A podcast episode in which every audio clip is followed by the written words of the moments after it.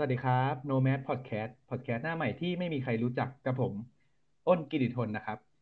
และวันนี้เรามาอยู่กันในที่อ่า EP ที่หกนะครับ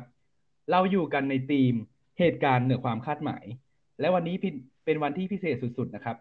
ที่เราได้รับเชิญอ่าสาวแสนสวยมาในพอดแคสต์ของเรา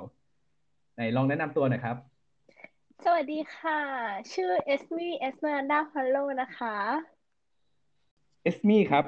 วันนี้เราจะมาอยู่กันในธีมของเหตุการณ์เหนือความคาดหมายอ่าใน EP นี้จะเป็นการเล่าประสบการณ์จริงค่ะและจะเป็นการ โอเค อ่า คุณเอสมี่เริ่มเลยครับ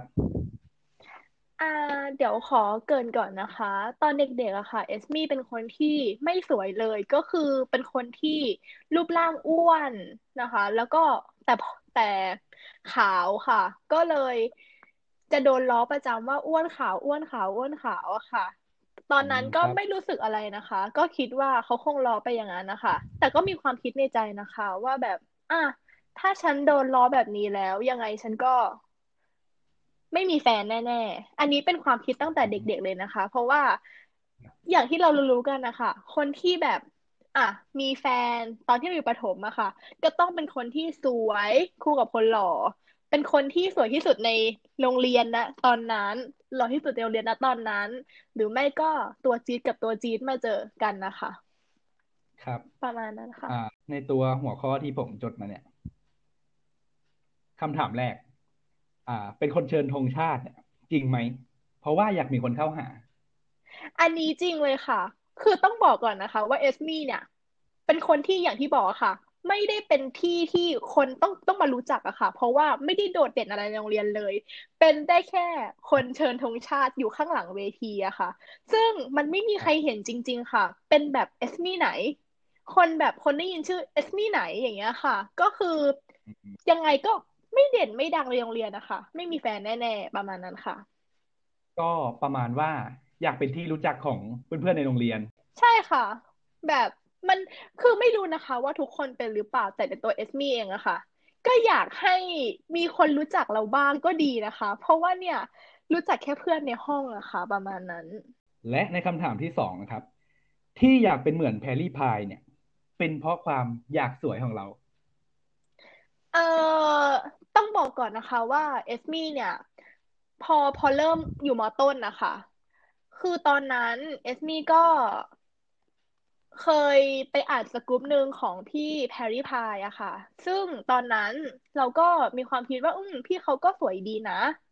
แต่เราเนี่ย เป็นคนไม่สวยเลยเลยอยากเป็นเหมือนพี่เขาอะอยากแต่งหน้าให้เก่งอะไรประมาณนั้นนะคะเราก็เลยไปเอาเครื่องสำอางของแม่มาลองแต่งดู คือแบบมันแต่งยากมากค่ะ แต่ อันนี้ต้องต้องเสาเสาเรื่องต่อไปเลยนะคะว่า พอพอเอสมี่อยู่มอต้นนะเอสมี่ได้ดัดฟันค่ะทำให้เอสมี่เนี่ย ผอมลง และก็ได้เป็นที่รู้จักของคนหลาย ๆ คนได้เข้ามาในตัวของเอสมี่แต่เอสมี่ได้ไม่ได้คิดว่า อะอนาคตจะมีแฟนหรืออะไรนะคะ คือตอนนั้นไม่คิดอะไรเลย ตอนอยู่มอต้นนะคะ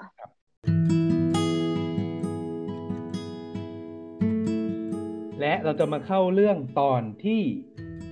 มันก็จะมีเหตุการณ์ที่คุณเอสมี่เนี่ย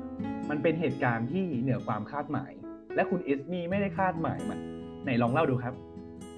ค่ะ หลังจากที่เอสมี่เริ่มแต่งหน้าได้ ได้ได้ได้ถูกใจของเอสมี่แล้วนะคะ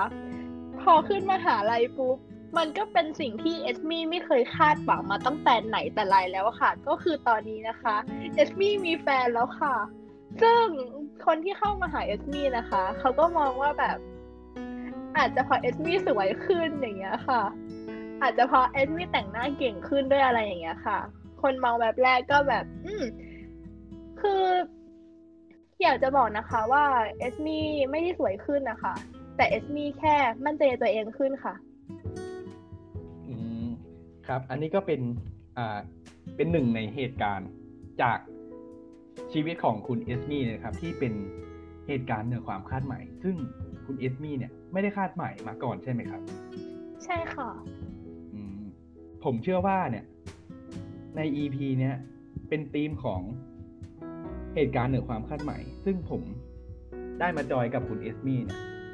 ผมก็คิดว่าท่านผู้ฟังหลาย ๆ คนเลย ก็ว่าได้นะครับ